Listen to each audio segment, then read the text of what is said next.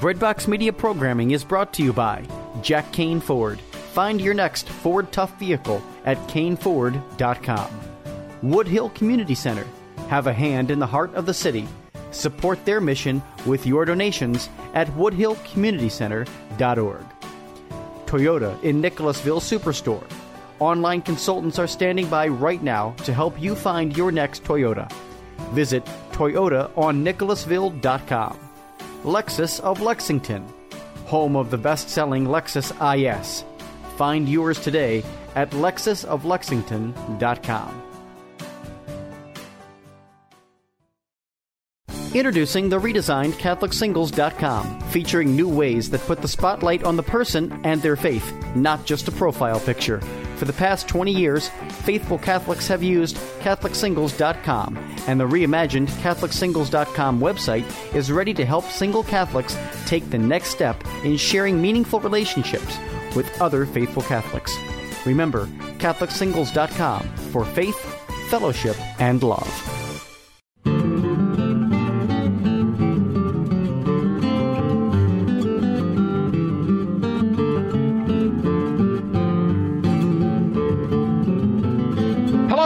Welcome to Connecting the Dots. I'm your host, Mark Shea, and we are here this time, as we are here every time, to talk about life, the universe, and everything from a Catholic perspective. And today, I am glad to have on the show a friend of mine, a guy I met when I was in Dublin some years back. Gosh, it's about 10 years ago now.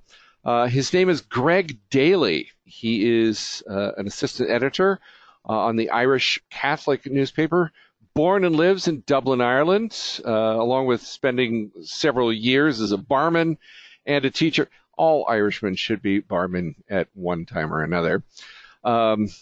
He studied in Dublin and in Manchester, England. He's the author of Cannae, The Experience of Battle in the Second Punic War, which sounds like a really interesting book to me. It's the first ever book-length study of the experience of combat in any ancient battle. And he drifted from the faith in his teenage years, returned to it in his 20s. While he was in England, he became a member of the Catholic Voices Media Group, occasionally contributed to the Irish Catholic, spent a few months as a Dominican novice. Yay, Dominicans! I go to a Dominican parish. And then he walked the Camino. He's done the full Catholic thing, you know. And then he became a UK and Ireland correspondent for Alatea, and then joined the staff of the Irish Catholic. And so he's been reporting for the Irish Catholic. Also wrote a book called 1916: The Church and the Rising, for Americans ignorant of Irish history. The Easter Rising in 1916 was really when the Republic of Ireland really got its shot at independence from, in every sense of the word, independence from Ireland. I've actually, when I was there in, must have been 2006, I walked through Dublin. I was taken on a walk through Dublin, and we walked past the post office, which still has the bullet holes, machine gun bullet holes, lovingly preserved from the British machine guns that were fired at the post office. That was sort of the nerve center of the Easter Rising. Anyway, all of that is to say, please welcome Greg Daly to Connecting the Dots. How are you doing, Greg? I'm good, Mark. I'm good. Good. Good. And you? I'm doing very well. We are savoring our rare summer moments here in Washington. Washington has a climate that is exactly like the Irish climate. It rains a lot. We have a lot of soft days here, as the Irish say. And so when it gets warm, we grab at it with both hands and clutch it to our breasts with gratitude. So I spent the day yesterday at the lake swimming. I'm going to see if I can figure out a way to talk my wife into doing that again this evening. So what's going on in Ireland these days? You just had the huge Repeal the Eighth referendum, and you're awaiting a visit from the Pope. Yeah, it's a strange time. We're between these kind of two momentous episodes, really. You know, you have the, you know, 1979 was last time, the only time a Pope ever visited Ireland, and, you know, 1 million people gathered to see him, the biggest gathering of people in Ireland ever. Mm-hmm. And then 4 years later, we had a referendum to kind of lock down our constitution to protect unborn children and mothers jointly. Mm-hmm. And things have changed a lot since then. So it's roughly 40 years later. And then in the space of a couple of months, we have a referendum that abolishes that. And it goes through by roughly the same rate the original one did. So the original one passed by roughly 2-1 to bring in this constitutional amendment. And the new one passed by 2-1 to repeal it. Hmm. So it shows how dramatically things have changed. And now in just over a month, Pope Francis will be coming. So it's a strange time to be here. Yeah, it was. When I was there 10 years ago, I mean, I could feel the change, you know, it wasn't Catholic Ireland, even when I was there. I mean, it was a lot of it was post-Catholic. Yeah, I think that's very true.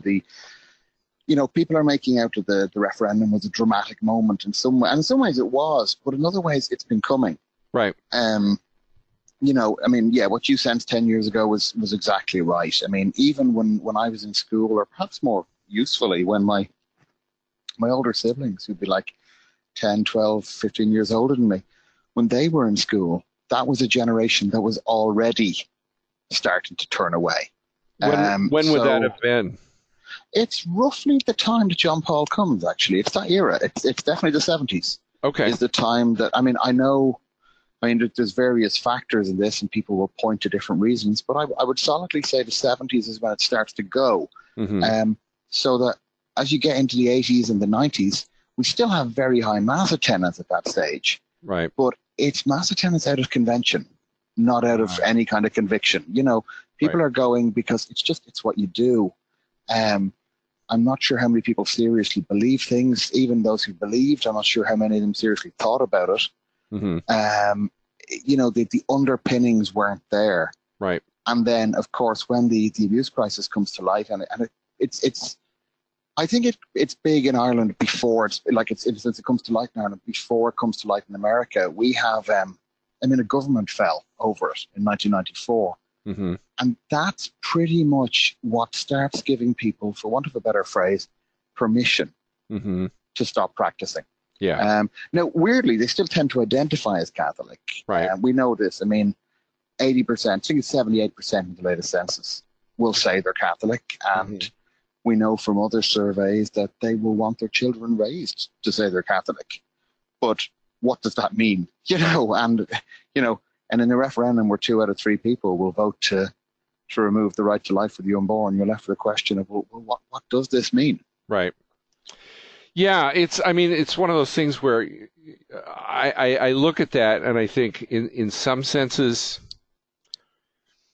it weirdly enough, it might be a healthy development in the sense that it's better to be honest than to be dishonest. Yeah, I think that's true. I've been a bit worried by people talking about what do we do now following the loss of the 8th. And I've seen not an awful lot, but a significant number of people already planning on how to get it restored. And I think I actually think that's crazy. Yeah. It's like it's fetishizing the battlements. Right. When your job is to protect what's behind them. You know? Yes. Yes. You know. No, I hear what you're saying. Yeah. And the battlements have fallen. Yeah. You know.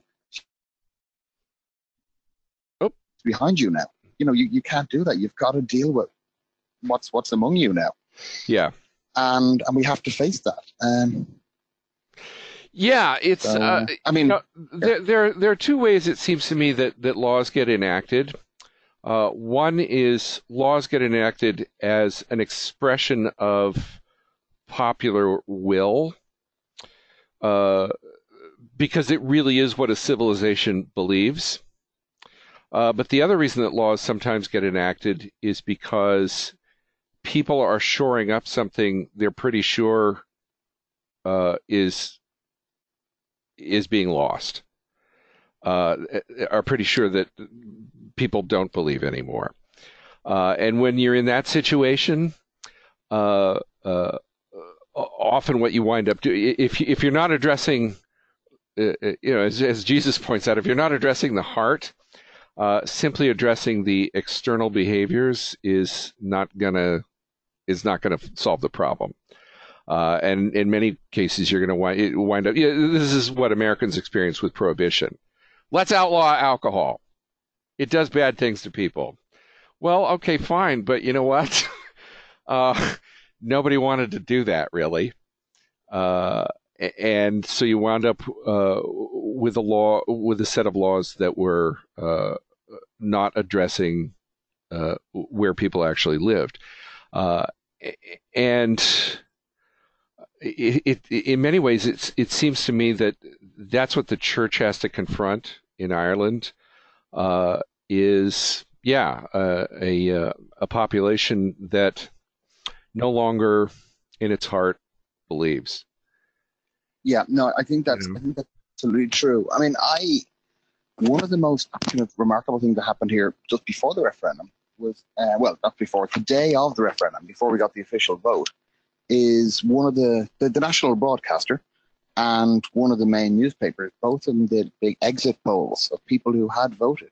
Thousands of them were asked numerous questions about how they voted, about what influenced how they vote, how they thought about it, stuff like that. And to me, this is the most, in some ways, it's much more interesting than the referendum result, which is just a simple, straightforward, landslide. When you break it down, you find that at every generation, people were in favor of repealing the eighth. Yeah. And it wasn't just, young women, which is the cliche. It's everybody. Right. They're the main demographic. 9 out of 10 young women would have voted to repeal it, but it's the majority in every single group. Right. But it's very much. Go ahead. Yeah, but the thing that struck me as really weird is there was a section on what are the major factors that influenced how you vote. What things did you thought were seriously worthy of consideration? And only about 30% of people said the right to life of the unborn. Right. Now, in a country where less than 1 in 3 people, or maybe at most 1 in 3 people, is willing to say, not even to say, I thought about it and voted against it anyway on balance, but to say, I didn't even think it was worth serious consideration. Didn't even enter their thought. Yeah, you've got a serious job of evangelization there. Right. Because laws flow from culture, the culture in Ireland is not Catholic anymore, and is not thinking in those terms. We've got the same problem here, of course, and in very similar numbers. The weirdness of our abortion politics is, 20% of the population who want abortion on demand without apology. You got another 20% who want to outlaw it. And then the middle 60%, very much like in Ireland, is like, we don't like this, but we don't want to do anything about it. Because who wants to tell some 15-year-old girl in a crisis pregnancy, you're on your own? And so, and that's, you see that same kind of thinking in the Irish vote, Yeah, no, I think you do. I mean, and things have shifted over the years here anyway in different ways, and some of them for the better. Like one of the remarkable ones, we'll see what's going to happen now, but over the last 15 years, you can work out the Irish abortion rate by looking at British abortion rates, because you have to register where you're coming from. And so there's the number of Irish people seeking abortions in Britain. Used to be around 2000 AD or so, it used to be around 7,500, and now it's down to somewhere in the region of 3,500. So it has dropped, whereas the UK figure in general has stayed the same or maybe got a bit higher. Okay. So whereas it dropped, some people will claim it's down to pills and stuff like that, but they have access to them in Britain and use them as well. It doesn't seem likely that that's impacting it much.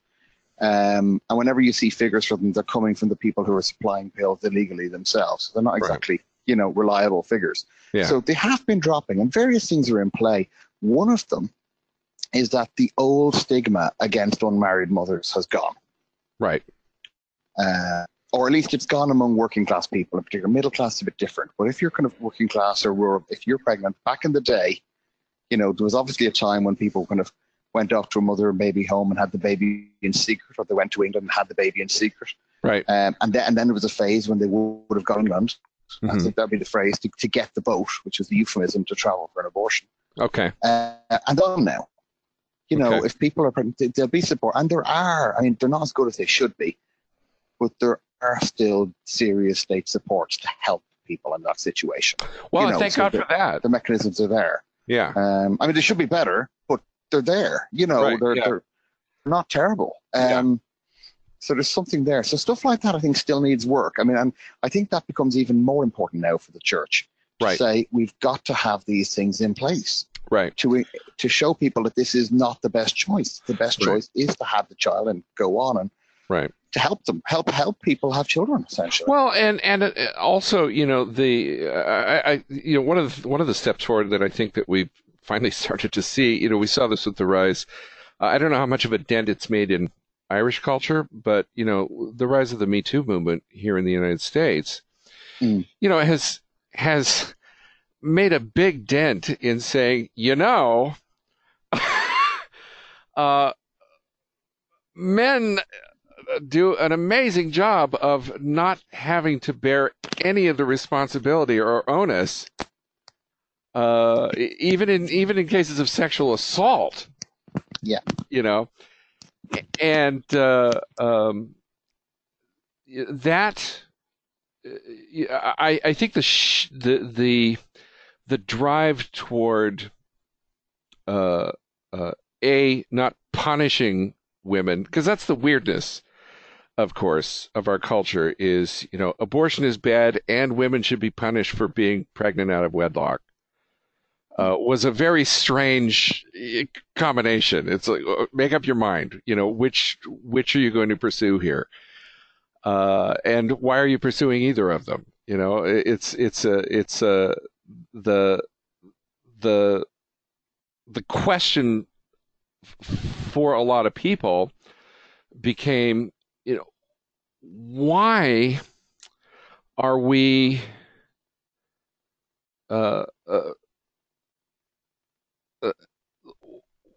opposing abortion? If you're opposing abortion because it's the taking of innocent human life, you've got a real argument there, because it is. But if you're opposing abortion because women should be punished for being pregnant out of wedlock, which, unfortunately, there are people who take that approach, you know, that's crazy. And so the support for women has to be there. And the idea that the mother is not the opposite of the child, if you will, that her good matters as well as the child's good, and that culture of misogyny, which is certainly showing up here in the United States. I mean, look at who we elected president. You know, misogyny is still celebrated in a lot of ways, and so I'm heartened to see that there's kind of a two-front push, both for the dignity of the child and for the dignity of the mother. Yeah, I mean, and I think that's long been the line here for the pro-life movement, really, to try and do both. Yeah. I mean, people will claim that it's not the case, but I worry, and of course, there's always going to be elements which are, let's just say, problematic and leave it at that. Right. But the broad thrust of it has been that way. Now, yeah. I am kind of worried that, because one of the things that you see if you look at the Irish government over the last few years, okay, we've got money pouring in at the moment, but generally speaking, for the last 9-10 years, the country's been in financial trouble. You know, the crash hit Ireland very, very, very badly. In 2008. Yeah, I mean, yeah. It really, really hit us. And complicated, but essentially our bankers had borrowed money so they could lend the money that they didn't really have anything to, they weren't lending to sensible people, essentially. Right. It was all, and the whole thing collapsed, and the government decided they were going to guarantee the system so it didn't fall apart, because not least because that would have pulled down the British and French and German banks, and you can imagine all of Europe collapsing because of Ireland. So they guaranteed it. They guaranteed it. But the effect of that was that, and then the other countries helped them with the guarantee to make it hold. But it does mean, firstly, it was all borne by Irish taxpayers, but also the government didn't have much leeway in how they could spend money. So this has two things now. One of them is that I'm a bit concerned that they'll start, cutting back on support for people who need support, right, especially because now they have an option. They can have an abortion if they want to. I can see that happening. The other one, though, is more broad, which is, for the last, since 2011 in particular, I remember my brother saying to me at the time he was tempted not to vote. No, I think he did, but he was tempted not to vote because he felt that we weren't electing a government, we were electing civil servants. They didn't have any money, they had no leeway about how they were going to spend it. What were they going to do? Well, we found out what they were going to do. A government without money has to justify its position somehow. Right. And it justifies it by doing, some people will use the term virtue signaling. But what it is, certainly, is social measures that don't cost a lot of money, but make it look like you're active. And that's the background. What? Government's doing symbolic gestures instead of real stuff? Yeah, I know. Like, you've never heard that before. But of course, in the case of Ireland, what that has meant is, who do you make symbolic gestures against? The traditional power in the country, which is the church. It's flogging a dead horse, but it starts with, there's one of the abuse reports came out, and the report essentially found that in one diocese, the then bishop didn't do his job. Now, it turned out that nobody was hurt because of this. People had been hurt before, but nobody was hurt because of his negligence. There was criticisms in the report of state bodies as well, but that was ignored.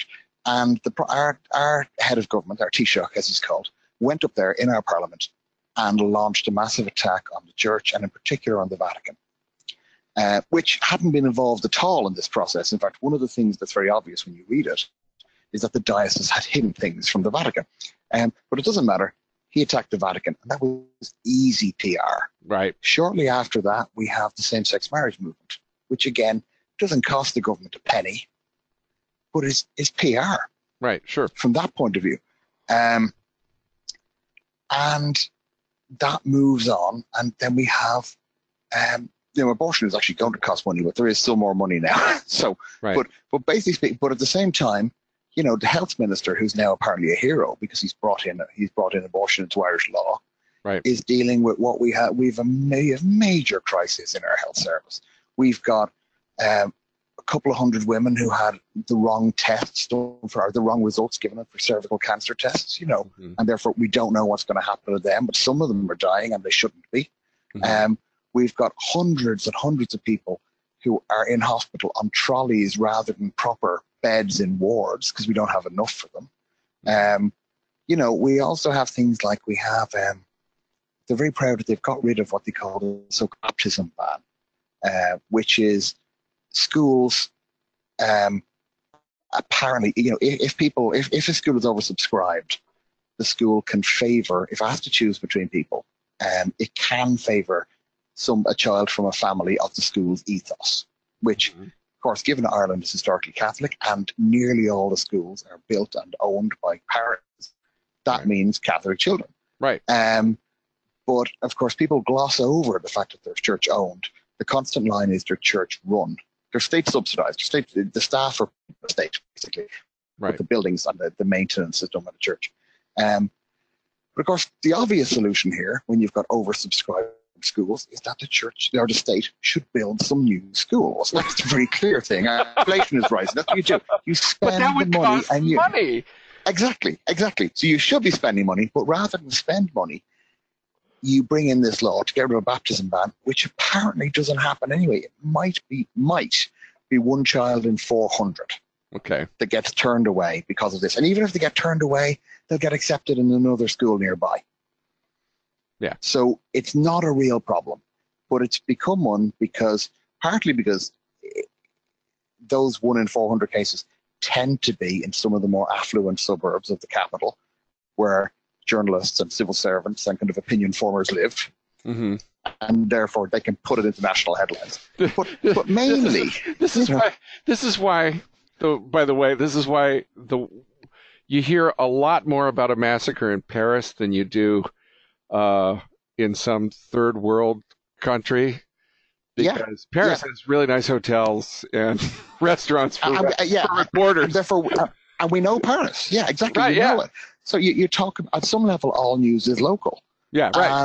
And that's what it is. So if you're a journalist in, I'm going to say Ranelagh, which is a well-off Dublin suburb, and you can't get your child into a school in Ranelagh, you make that national news and you make it out to be a national problem. Yeah. And in fact, it turns out that Ranelagh is one of only a tiny number of places where this is a problem. And even then, the solution is build more schools, build extra classrooms. That's what you do. Right. But again, that requires money. So instead, you just bring in this kind of virtue signaling law that makes it look like you're doing a lot. And we've done a whole series of them. So that's been our policy lately. This is everything Rene Girard, great French philosopher, social critic, talked about. He talked about the way in which societies under stress always deal with their problem is you find some scapegoat, some outgroup that you can pin all of your problems on. And in the case of Ireland, the Catholic Church is the ideal scapegoat.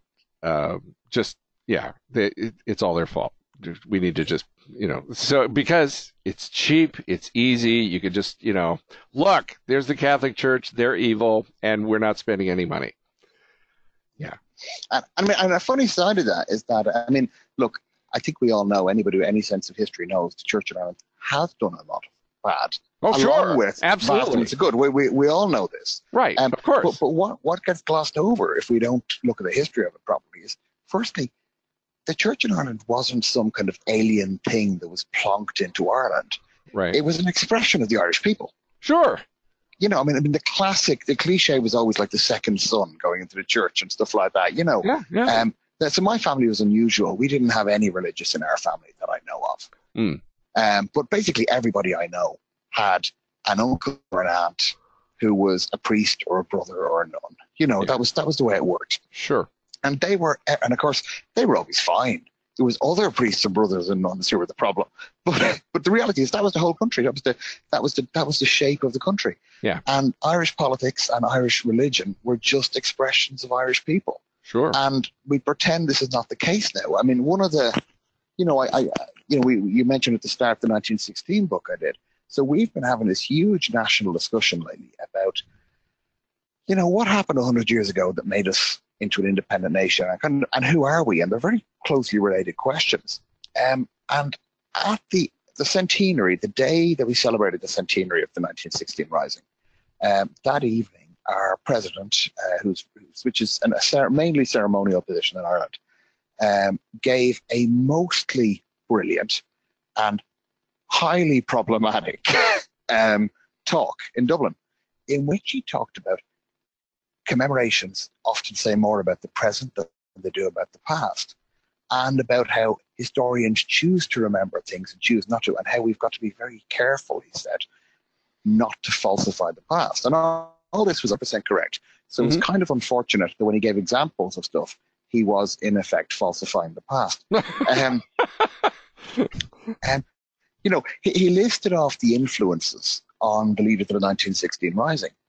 And he did loads of them. And they're all real influences. And they range from, cultural change and development of theatre to pacifism to socialism to all sorts of things. And they were all there. That's all correct. And, of course, what was missing was religion, and in particular Catholicism, right? Which is crazy. Because, for a whole range of reasons, but the short version is that the vast majority of people who in the 1916 Rising and the subsequent War of Independence were practicing Catholics. Mm-hmm. And it's important because this gets glossed out. And the modern narrative, the kind of meta-narrative, to use that kind of tedious phrase, of modern Ireland is that it was a group of radicals who rose for Ireland in 1916.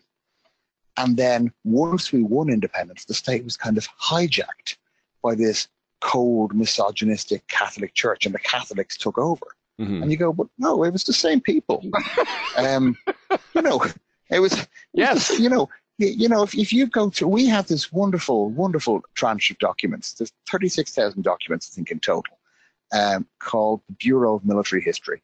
And in the 40s and 50s, they interviewed the survivors of the 1916 Rising and the War of Independence.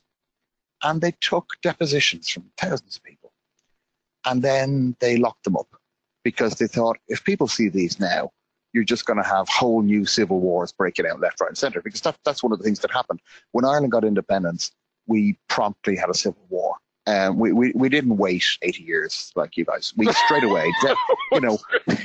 We weren't slack about it. We just launched into it. Well, in your defense, that's actually been the historical norm in most revolutionary countries. We're the weirdos. Yeah, that's and true. Then it took us a while to do that. You know, that's true. So ours was essentially about the fact that people had fought a rebellion to be a republic, and then what we got wasn't a republic. It was under the British Crown, and within 20 or so years, we'd achieved full republic status, but it took a while, and people felt you couldn't accept the treaty that we made without repudiating the republic they'd already sworn to. And so it was, anyway, so that's where it came from. Well, you lucked out because Britain wound up getting itself in not one but two world wars that completely destroyed it, and that helped too. Yeah, no, it does help. I mean, because in the sense that the 1916 Rising, one of the key things about it was that World War I was happening at the time.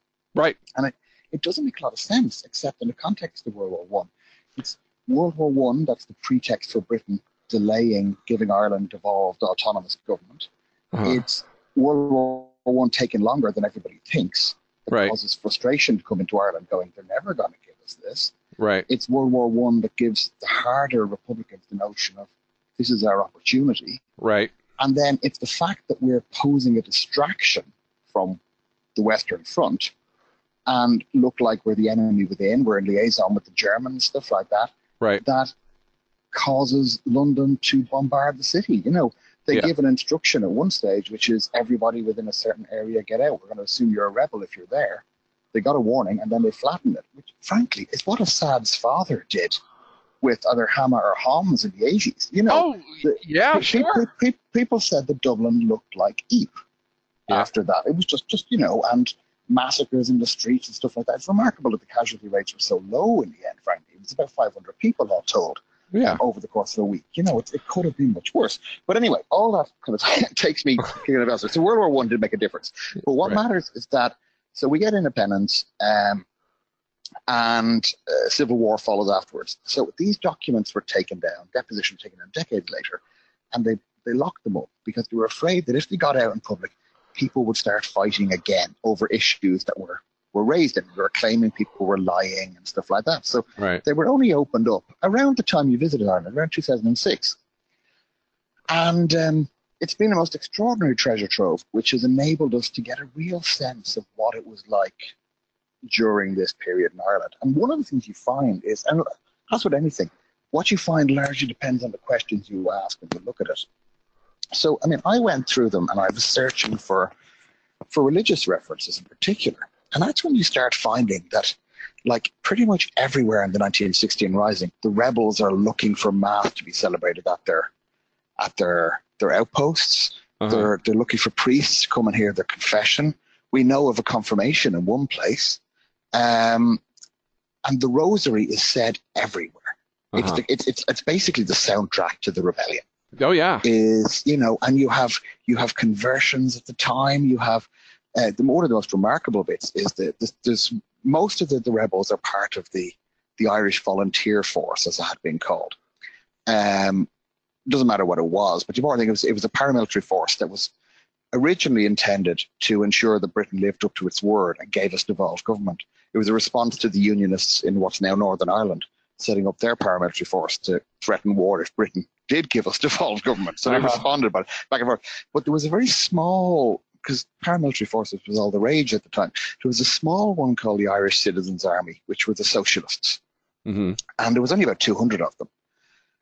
And they've gone down in popular lore as kind of classic left-wing atheists. They were nothing of the sort.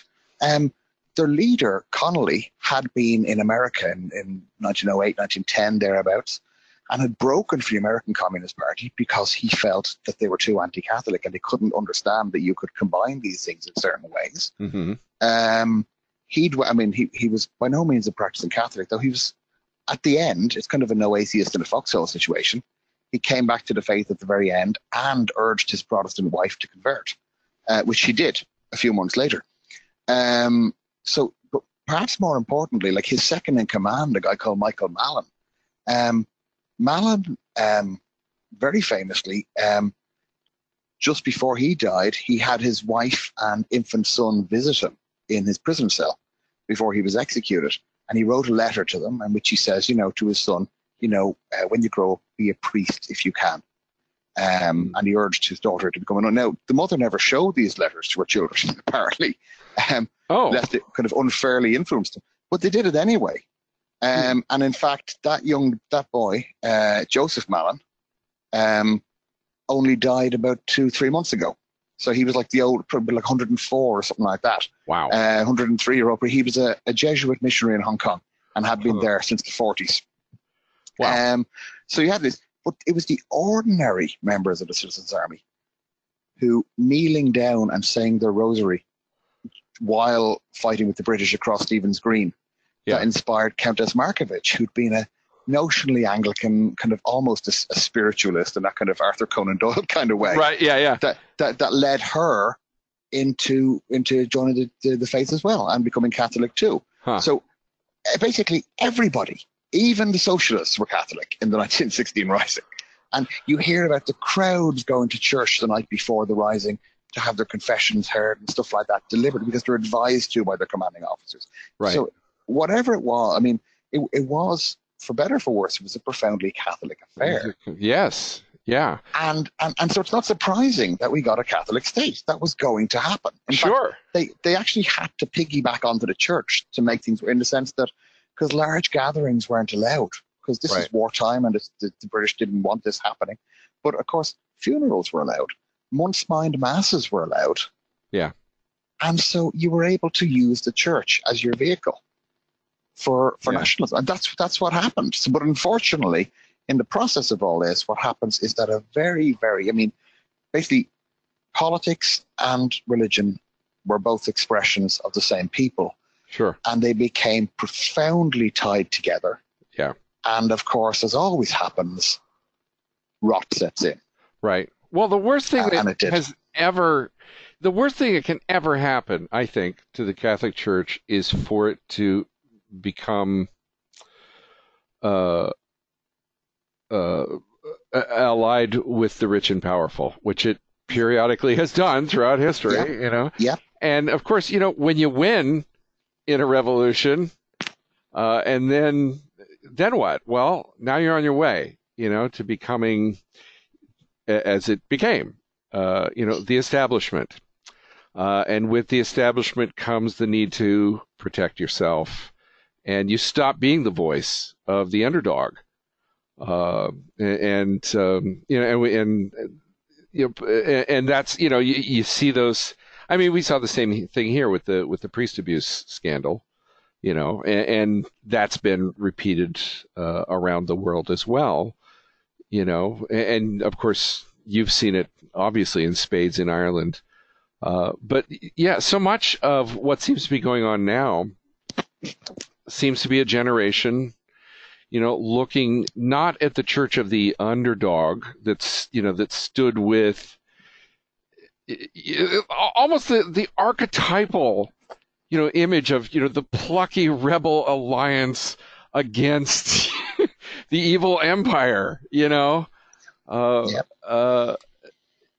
and, so much of what's happening in Ireland right now, and I'm sure we'll see it. Unfortunately, we're going to see it played out even when Francis comes, is, a generation of people who have no experience of what you've been describing. Obviously, it happened a century ago,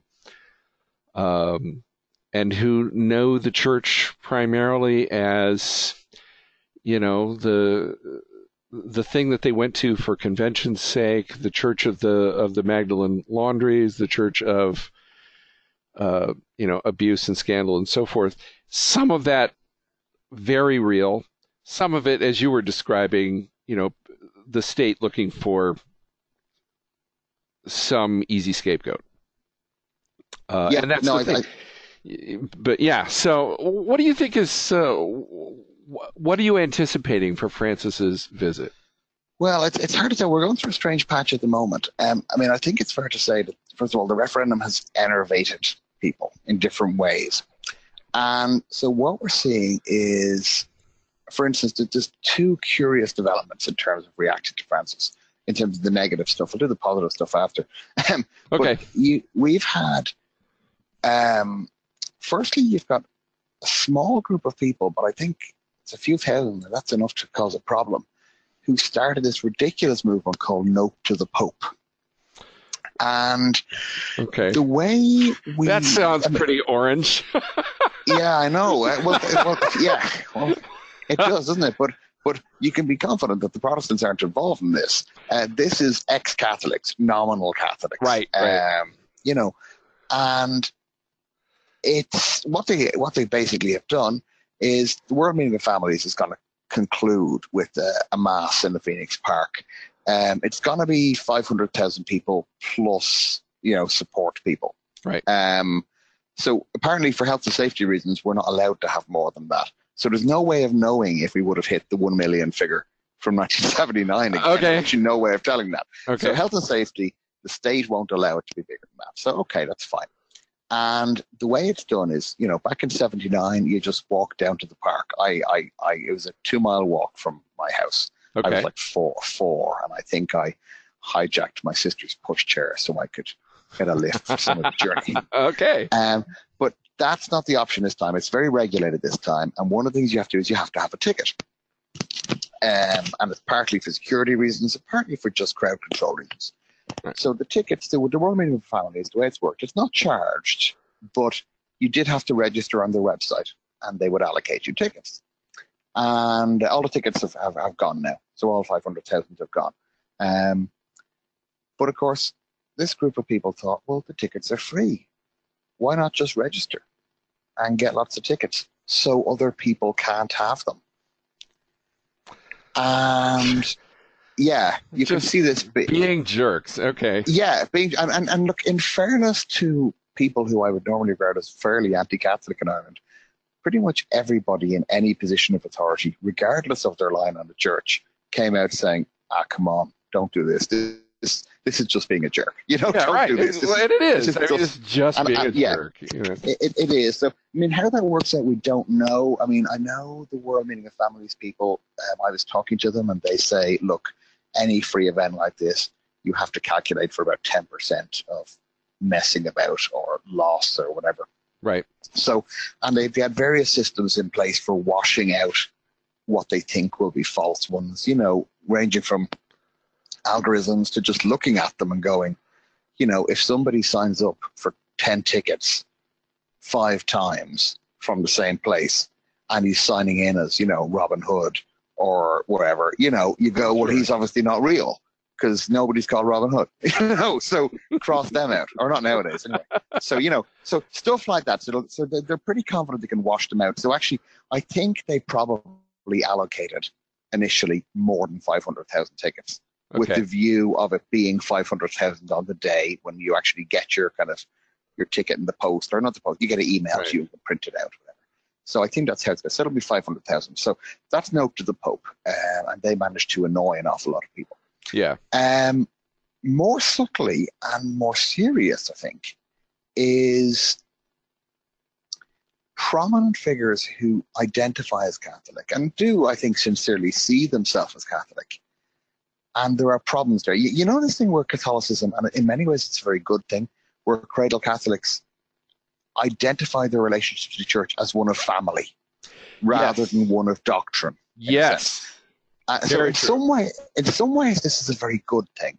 Yeah. But it has bad aspects to it. And one of them, of course, is that If you decide that you believe something different, either you can suck it up and go, well, I differ with the church, but we're family and that's how it goes. Mm-hmm. Or you can go, no, the church is my family and therefore it should think what I think. Right. And so we've had that approach has the advantage of people stay, which is, yeah. You know, a friend of mine once remarked. Yeah, no, I think it's true. I think that's true. Yeah. Yeah. A friend of mine once remarked that, you know, any religion that practices infant baptism has extremely low membership requirements. Yeah. And that's really true. And so that Catholic habit, the cradle Catholic habit, I as a convert, I totally came at the church as a body of doctrine. That was how I evaluated my entire relationship with the faith. It still tends to be my habit of mind. You know, does the church teach the truth? Okay, well then I'm a Catholic. And when I made the move from does the church teach this truth or that truth to finally recognizing is the church a truth-telling thing, that was when I realized when there's a disagreement with the church, I'm the one that's probably wrong. Yeah. But people who come at it as family are like, even if the church is wrong, I'm going to stick with her because she's my family. And that doesn't mean that the church is actually wrong, but it does, I think, give a habit of mind that helps you stay in contact with the church, which is a healthy thing. Yeah, no, I think that's true. I mean, you know, my own case, I mean, you obviously mentioned at the start, you know, I born and raised Catholic, drifted away, came back. And when I say drifted away, I was pretty ardent that it was all nonsense. Right. You know, at the same time, that didn't stop me as a teenager from going to Mass, because as much as anything, I knew it upset my parents, and I saw no virtue in doing that, you know. But I would just go along and daydream in the back of the church and never pay any attention, you know. And then if I could sneak away, I would, you know. But it was years later I came back, and I did tend to relate to it myself more as doctrine, in the way that reverts often do, to be fair, kind of more as doctrine. And in many ways, it was the coming back to Ireland, during my time as a Dominican, that was like a boot camp for let's come back to Irish Catholicism. You know, I did stuff with the Dominican I had never done before. I went to a mass rock. I'd never been to a mass rock. You know, the rocks in the mountains of Ireland where people used to celebrate mass during the time when priests were illegal. I've seen one of those in Scotland, but yeah. Yeah, so we've got them all over Ireland. In fact, more than we thought there were, because it turns out there's lots of them out there that are not registered anywhere and are therefore in danger of being destroyed unless we preserve them, make an effort. As you would actually expect there to be. Yeah, and they're everywhere. And sometimes they're not even rocks. What they are is they've piled a heap of stones in a particular way so it will function as an altar. You know, there's various ways of identifying them. But anyway, so I'd never been to a mass rock. I'd never been to Knock. I'd certainly never led a rosary. You know, stuff like that. All these things I did that helped me to kind of, and just talking to people of all ages and kind of getting a sense of different aspects of it. Yeah. And it helped a lot. And then working on the paper and all that. So since then, I've definitely learned to see it more in a family way. Yeah. And there definitely are advantages. I mentioned earlier that, you know, I think it was a Pew study. And the Pew study, one detail of it didn't make headlines anywhere except in the Irish Catholic. And I think it's because it was on page 80 or so of a 170-page document. My boss gave it to me to read and said, can you do an analysis piece on that? And I had a night to do so. And I was going to do what everybody else did, which is, well, I downloaded. I thought I was being quite conscientious. I downloaded what I thought was the document. And then discovered that the 15 pages I downloaded was just the first bit of 8 bits of the document. So I thought, oh, no, this is going to be a long night. And it turns out that's what every other journalist had done in the other papers. So because I was a complete nerd, pulled down the PDF and spent the night going through it. Mm-hmm. And the most extraordinary thing I found, it was a figure about people who identify as Christian, because this is use Christian as a generic term, but in Ireland it overlaps so much with Catholic, it's safe to assume it equates, you know. Right. So people who identify as Christian, but who don't practice. Right. How do they raise their children? And it varies wildly, but, you know, they're like, Sweden and places like that, it might be just, I'm going to make this up, but pretend I'm right. Something like 10% of people who don't practice will raise their children to see themselves as Christian. Mm-hmm. And in England, it might be 30% or something like that. They are low figures. Mm-hmm. For 60 is about the highest it gets anywhere, right? Except for Ireland, where it's 92%. Mm-hmm. In other words, non-practicing Catholics, Catholics who set foot in the church at most Christmas and Easter, and probably just at weddings and funerals and baptisms. Mm-hmm. Probably not even Christmas and Easter. Yeah. Even then, 9 out of 10 of them want their children to identify as Catholic. Yeah. And so on the one hand, look, is this good?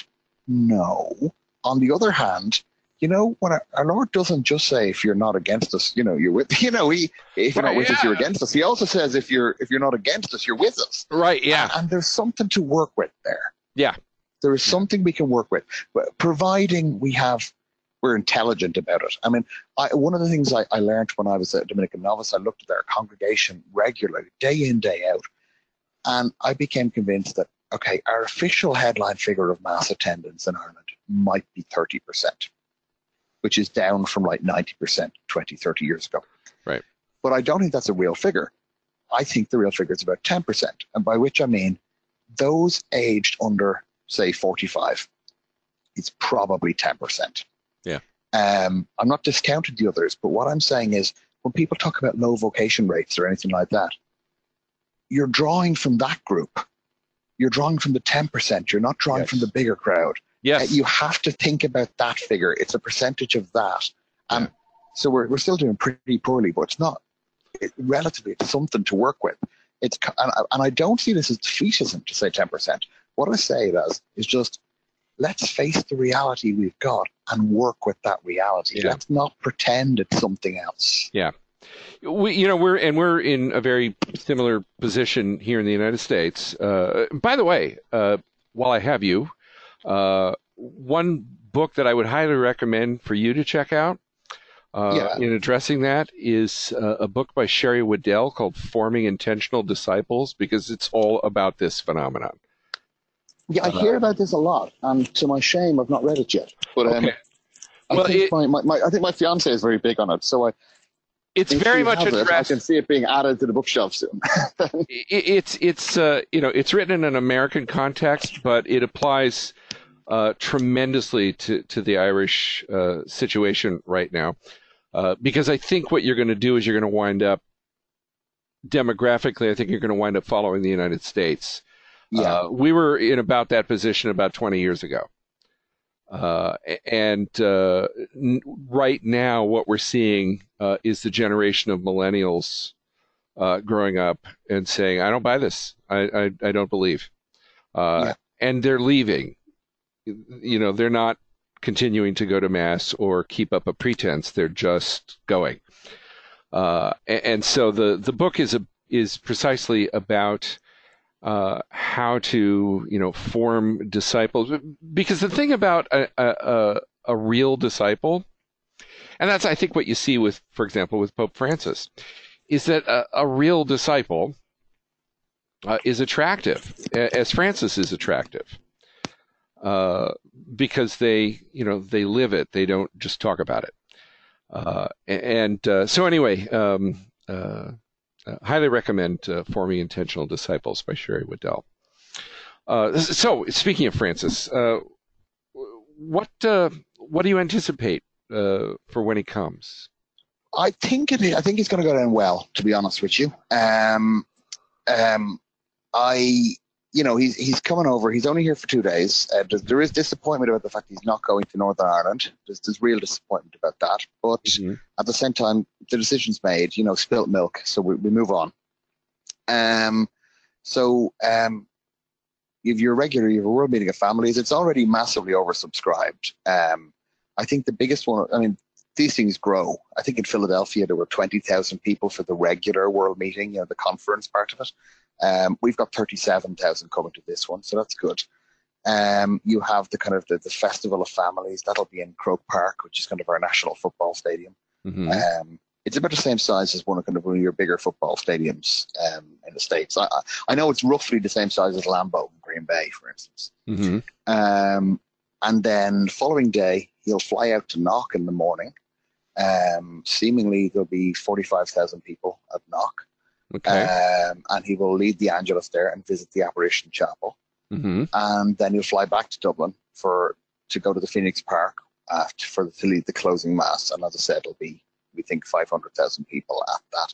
Okay. And when he's in Dublin, he'll do a few things. He will do, the usual stuff. He'll visit the president, meet dignitaries. And more importantly, from his point of view, he's going to be visiting one of our great national heroes, Brother Kevin Crowley. Brother Kevin runs probably the most famous and long-established soup kitchen, for want of a better phrase, in the city. He's a Capuchin who started doing this in the 60s, and now he's, in his 80s and still going. And of course, as Irish homelessness has gone through the roof in the last few years, and the country went bankrupt, he's feeding 600, 700, 800 people every day. So wonderful.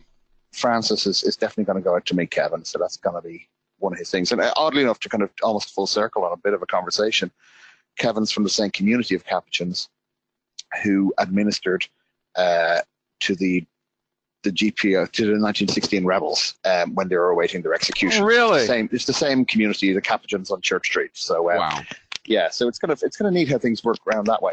Yeah. So I mean, stuff like, and I know, for instance, that the Festival of Families in Croke Park, for instance, one of the things that they're doing for that is, aside from parishes sending along people to it, Francis has particularly asked for a prioritization to be there to ensure the homeless families. We're developing a real issue of family homelessness in Ireland. Homeless families and such people. Very much the kind of outcasts of modern Ireland, drug addicts and various people, will actually be included, families who've had problems with that, and they're going to be prioritised. Good. So, really, we're getting ridiculous headlines about hotels kicking families out to enable paying guests to come in during the World Meeting, but there's been a bit of a backlash against that. People like Brother Kevin have been out there saying it's the last thing that Francis would want. Any hotels that tried that to try and profiteer for the situation should be boycotted. Right. It's right, sure. So, and I think it's important as well to note that whatever anti-church feeling there may be, and there is an angle that probably needs addressing here, but which I'll get to in a sec. But whatever anti-church feeling there may be, I mean, think back to what happened when Benedict came to Britain in 2010. There was such opposition to him ahead of that. Right. And yet, when he stormed the socks off him. He did, absolutely. He absolutely did. Yeah. And he did this by just being this kind of small, mild person who smiles gently and says thoughtful things. Right. He's not a crowd worker like Francis is. Oh, yeah. I think it'll be fine at that. I think, I think that'll be absolutely fine. Now, the thing that's going to be kind of weird is that there's kind of an opposition within. That's why I was talking about the family aspect of it earlier. You mentioned, people who go for infant baptism obviously have a low bar for membership. Right. Well, our former prime minister, our former president, we don't have a prime minister, our former president, head of state, Mary McAleese, is, she's somebody who would have been very heavily involved in the church. She would have spoken up for it in the past in various ways. And for us, she was a wonderful president. Yeah. I think she's been increasingly problematic as a that's a word I use a lot, I know, but difficult, shall we say, as an ex-president. Traditionally, ex-presidents kind of, well, to be honest with you, they used to just kind of die because they were always very old when they became president. But nowadays, that's an efficient system. Yeah. Well, actually, I think it's an ongoing problem in the world, in the sense that if you have world leaders who are young, what do they do when they finish their job? When Trudeau finishes in Canada, when that happens, he's going to have about 40 years ahead of him. We're not going to hear the end of him. Admittedly, David Cameron just seems to have gone off to permanent retirement. That's because I think he's ashamed of what he's done in Britain. Well, I think the Trudeau can, he can go off and be the Calvin Klein model that he was born to be, And that may well happen. So you have these, so leaders who, you basically, it used to be the case that to become president in Ireland, you would have a political career, and then when you'd be about 65 or so, you would become president. And if you had 2 terms as president, you'd finish at 80.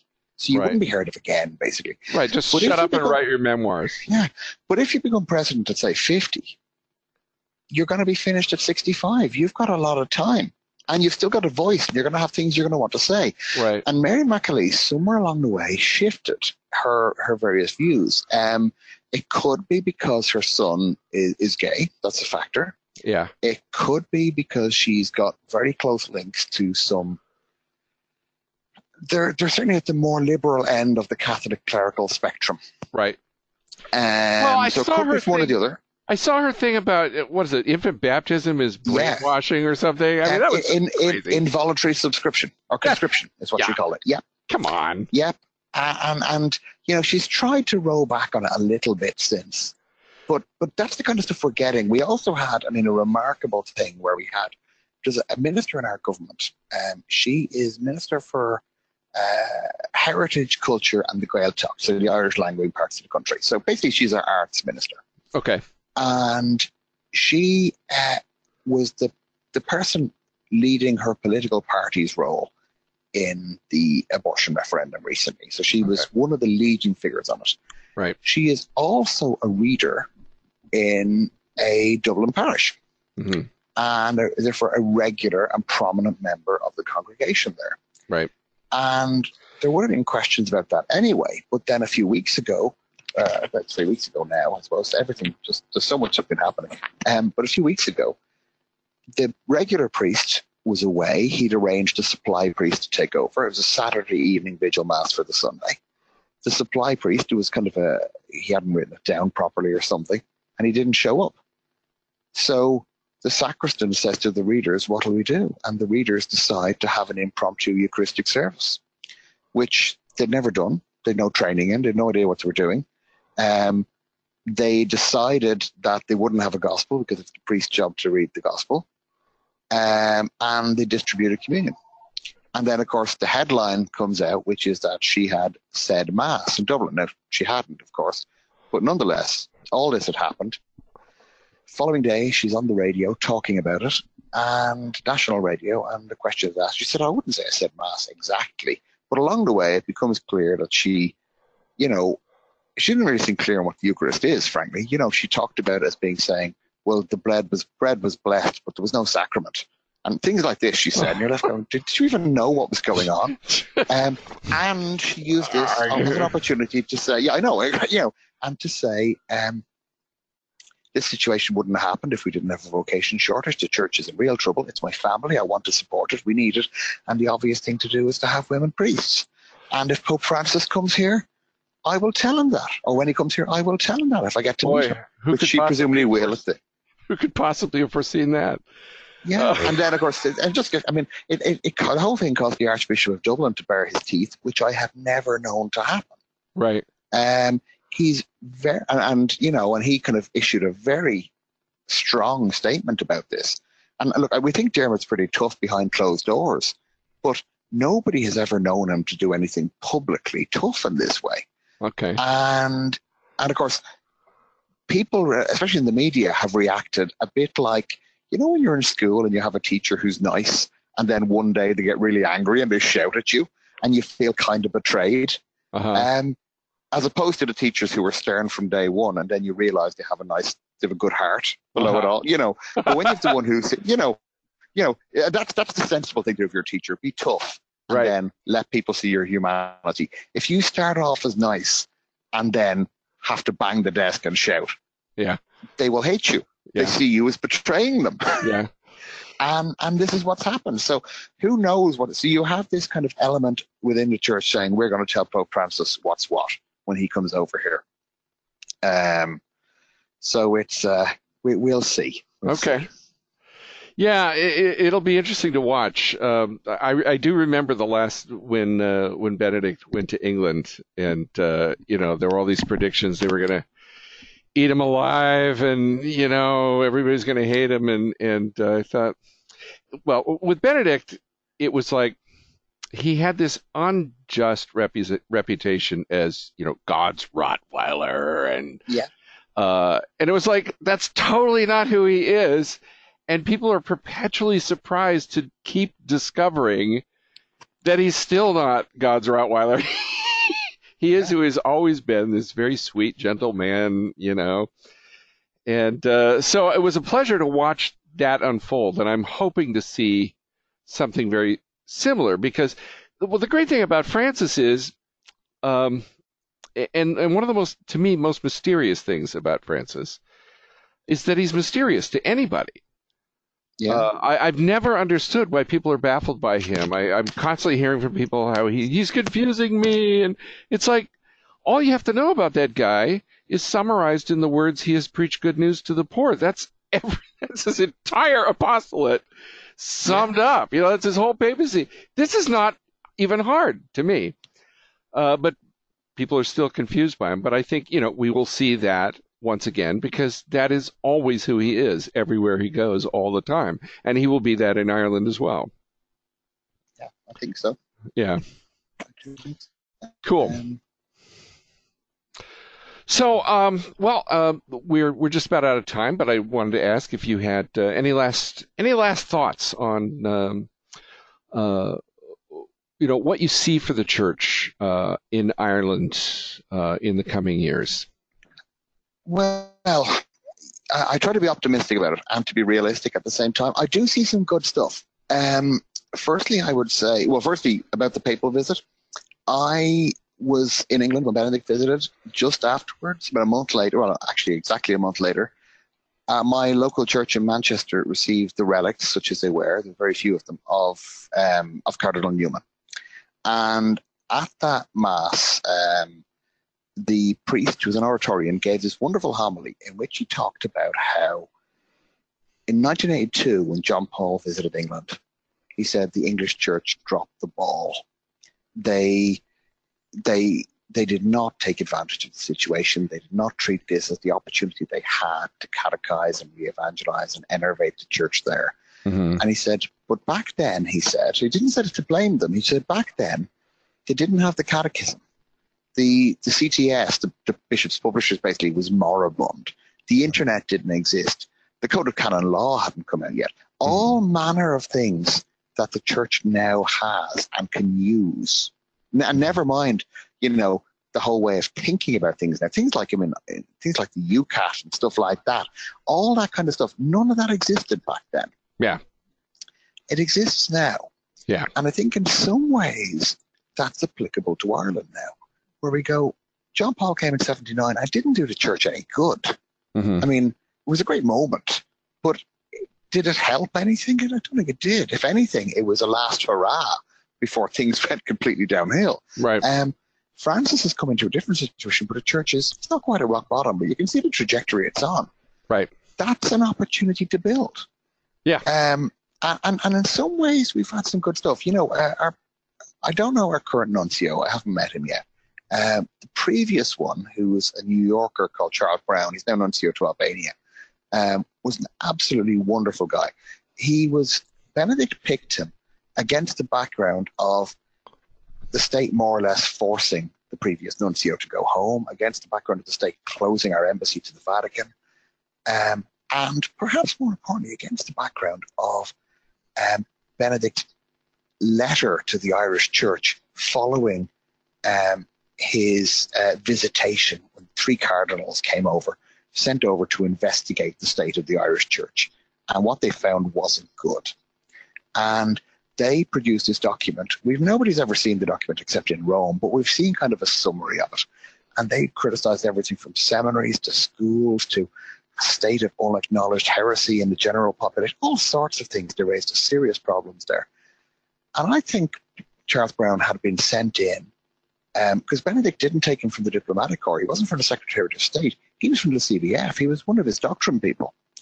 And he was sent in, who happened to be this smiling, affable New Yorker of Irish-American extraction, who could come in and firstly reconnect with Irish parishes, give them something to be happy about, link them with Rome and show them that Rome wasn't this terrible draconian place. Of course, it's got its failings, but there was good there as well. But he also, and I think this was his big job, aside from that, was to pick good bishops. And we have 26 dioceses, and I think now roughly 10 of the bishops are people who were picked by Brown. Mm-hmm. And most of them are solidly pastoral people. Most of them are seriously smart people. They just seem to be, in the main, good guys. And the kind of people who can make a difference on the ground. Good. So I have, I mean, look, I'm not going to comment on the bishops in general. And in my experience, of most of the bishops is that they're decent people. But some of them aren't necessarily the most, should we say, energetic. I think that's probably a fair way of putting it, you know. But this last 10 or so, that Brown picked in particular, are good. And I think if they can start generating vocations and turning things around, I think they'll give good leadership. And our diocese will have smaller teams, but they could be good ones. And if that happens, you can deal with that as long as we're honest and say it's a 10%, but you start with that 10%, and there's still about 70 or 80% who's basically, they're not on board, but they're open to persuasion. Right. You know, that's something you can work with. Yeah. Yes, and that is a hopeful sign. And, you know, I mean, the church has come back from, you know, previous moments of laxness and so forth in other places. And, you know, it's if we're open to the Holy Spirit, it can happen. So here's hoping for Ireland. Indeed. And I want to thank you so much, Greg Daly, for being on Connecting the Dots today. You've been listening to Connecting the Dots. I'm your host, Mark Shea, and we will be back again next time to talk about life, the universe, and everything from a Catholic perspective. Until then, have a fantastic summer. Bye. Bye. Redbox Media Programming is brought to you by... We want to help others, especially in places of strife, such as the Holy Land, where Christianity is dwindling by the day. But how to help? Here's an easy way. Buying products through the Holy Land gift shop. Every product you purchase at myfranciscan.org/shop helps Christians support their families and stay in the Holy Land. Olive wood, embroidery, spices, and many more authentic products from the Holy Land are available right now at myfranciscan.org/shop. The Holy Land Gift Shop, bringing the Holy Land home. Thank you for listening to Breadbox Media. Find more about us at breadboxmedia.com.